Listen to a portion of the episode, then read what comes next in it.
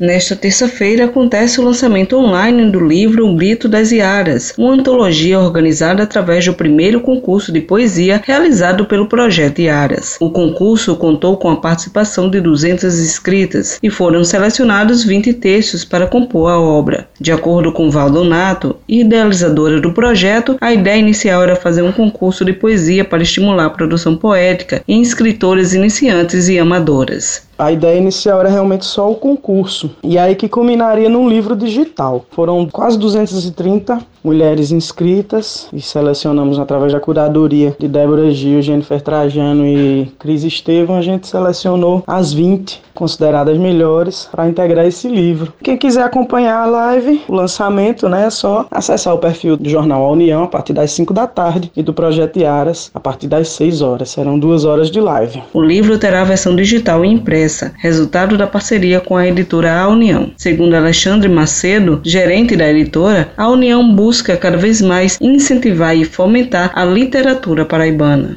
inclusive escritores, não só os renomados, mas inclusive os novos escritores. Um dos projetos que está no forno aqui, saindo, e será lançado amanhã é o Grito das Iaras, que é uma antologia do primeiro concurso do projeto feito Iaras, que com a participação de muitas mulheres, ilustrações de Lola Pinto, que é uma outra artista daqui. Então eu acho que a gente vem buscando consolidar uma política cultural que fortaleça a nossa literatura e as pessoas que fazem literatura na Paraíba. Cibele Correia para a Rádio Tabajara, uma emissora da EPC, Empresa Paraibana de Comunicação.